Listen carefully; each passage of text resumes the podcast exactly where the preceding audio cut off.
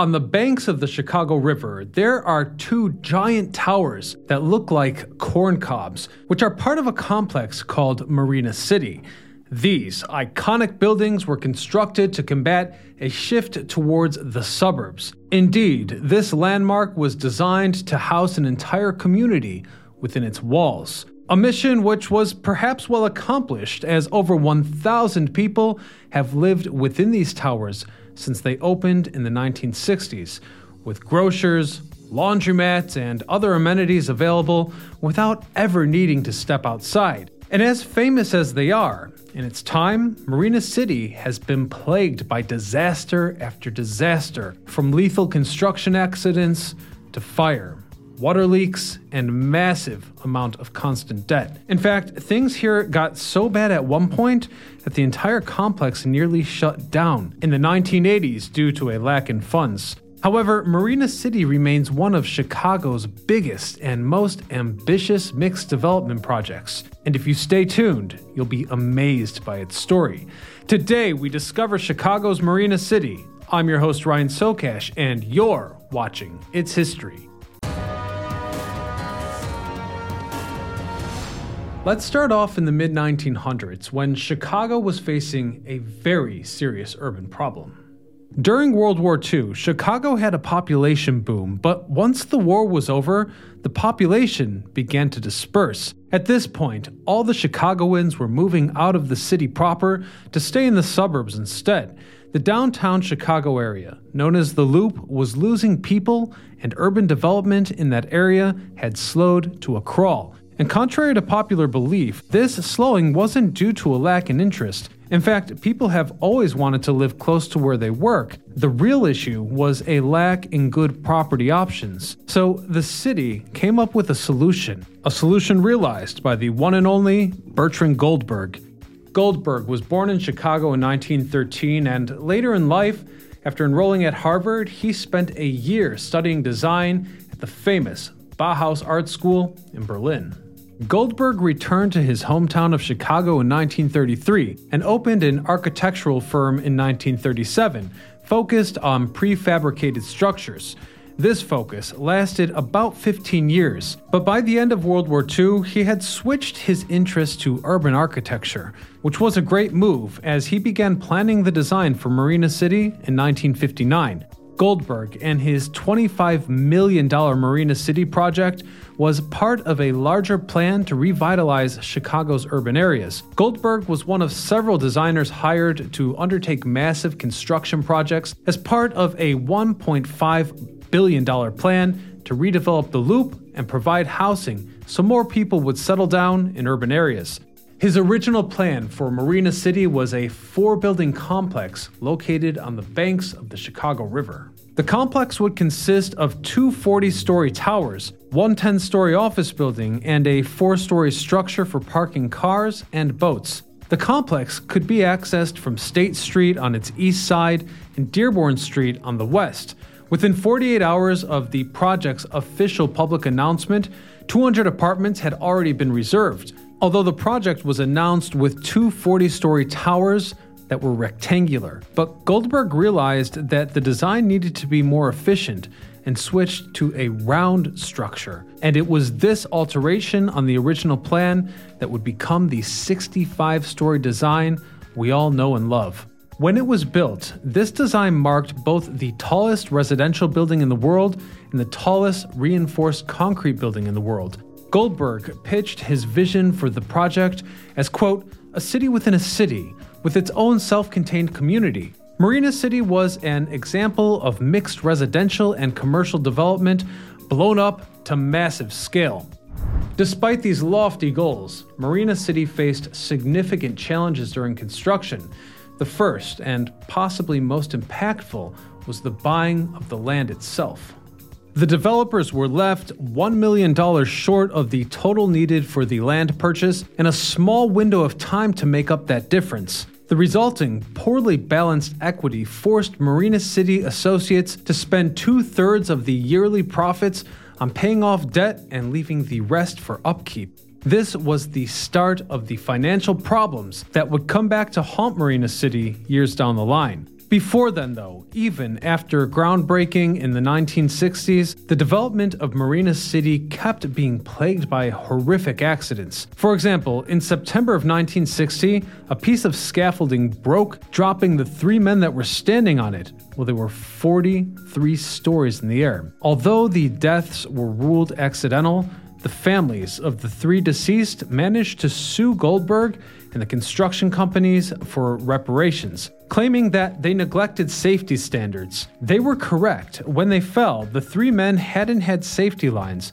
In other words, the construction company was cutting corners on safety to speed things up. Then, in June of 1962, seven workers were riding a material hoist up the side of the tower when a gear shaft broke. They fell 10 stories all seven sustained severe injuries, resulting in a permanent passenger elevator being set up for workers' use shortly thereafter. Although perhaps too little too late, a new city ordinance was passed allowing the use of temporary passenger elevators during construction so that the workers wouldn't have to risk using hoists. These concessions didn't stop another worker from sliding and fatally falling one year later, however. On top of the man made problems, there was also just plain bad luck. For example, water leaked into three of Marina City's caissons, causing the surrounding land to sink 8 inches. Engineers were afraid that the damage may have also affected the foundation of another nearby hotel. The towers also suffered from multiple fires, with the first reported in August of 1962. Smoke was seen from the west tower, but the fire had already gone out when the fire truck arrived. There was a second, bigger fire in February of 1963. A fire had started in one of the occupied apartments.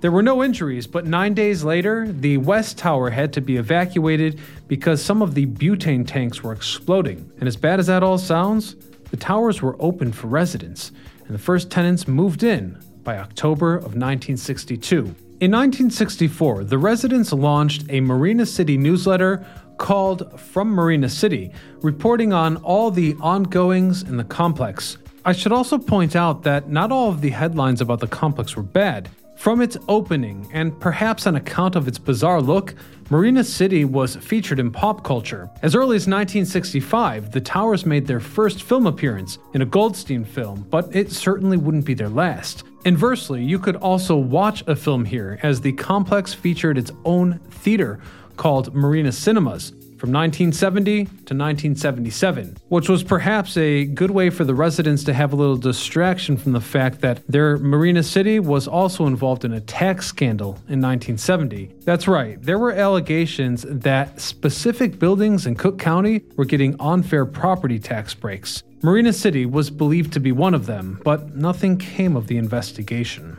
By 1977, Marina City switched from running rental apartments to selling condos, and this would be a turning point in the complex's history. In 1988, Marina City's perpetual debt became too much, and Marina City Associates filed for bankruptcy. Aside from the residential buildings, the Marina City commercial property was handed over to a court appointed trustee named Eileen Goldstein, and ultimately it was up to her to handle the way that the surrendered property would be assessed in a way that could pay off its debts. A few companies expressed interest in buying. For example, the Marriott considered turning one of the office buildings into a hotel, but no purchases went through. Meanwhile, due to the bankruptcy, the complex could no longer afford to receive proper maintenance, and Marina City was starting to fall apart. There were structural hazards and instability, such as the stairs leading down to the marina, which had rotted and had to be shut down. Meanwhile, Commonwealth Edison, the power company, was one of the Marina City's primary debtors and was planning to shut down power to the Marina City if the debt wasn't repaid. On top of all that, the theater and the office buildings were contaminated by asbestos. So, if this complex were to be saved, it would need to be bought by a developer ready to sink a lot of money into repairs. In 1993, there were competing offers from two such developers, John Marks and Roger Levin. Goldstein chose to sell Marina City to Marks, who went all in on repairing and rebuilding. The overhaul worked, and Marina City, the icon of Chicago, is going strong to this day. So now that we have the history covered, let's take a look at what's inside. Marina City has two residential towers, and east and west, a hotel called Hotel Chicago, a theater building containing the House of Blues, a small plaza, and an access driveway. The residential towers are both 65 floors tall. There are also six bars, a bowling alley, and table tennis, not to mention six restaurants ranging in formality. The tower's bottom level is the marina, for which the complex is named.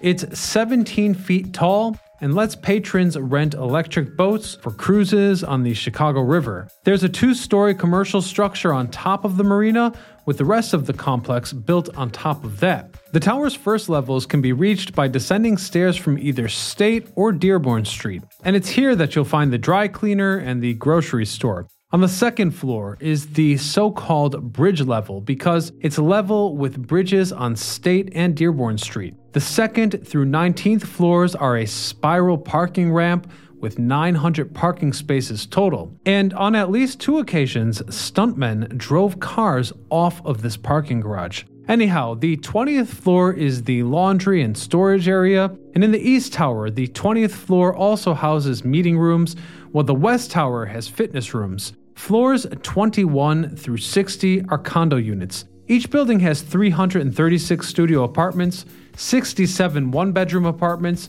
and 45 two bedroom apartments, with each unit featuring its own balcony. The 61st floor is an observation deck for looking out over the beautiful landscape of Chicago. The remaining few floors above it are mechanical penthouses dedicated to running the building's utilities.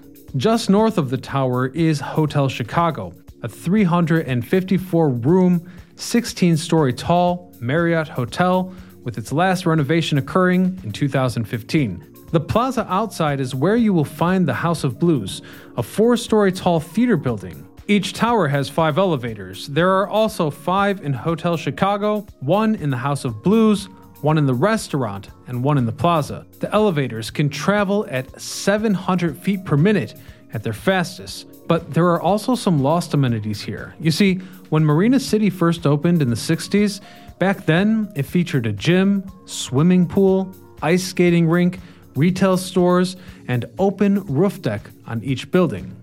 But unfortunately, all these amenities had been shut down by the time of the complex's overhaul in 1993.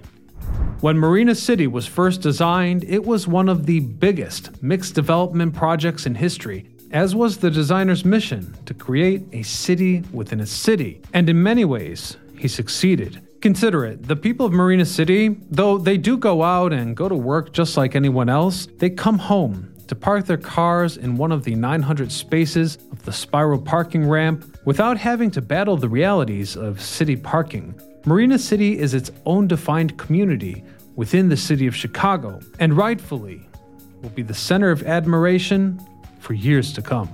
But it seems like I forgot to mention what album cover these towers were featured on. Not that hard of a question if you're from Chicago. Anyways, if you know what I'm referring to, let us know in the comments below. And if you'd like to see more crazy architecture, check out our video on Japan's Lost Capsule House by clicking right here. Until next time, this is Ryan Sokash signing off.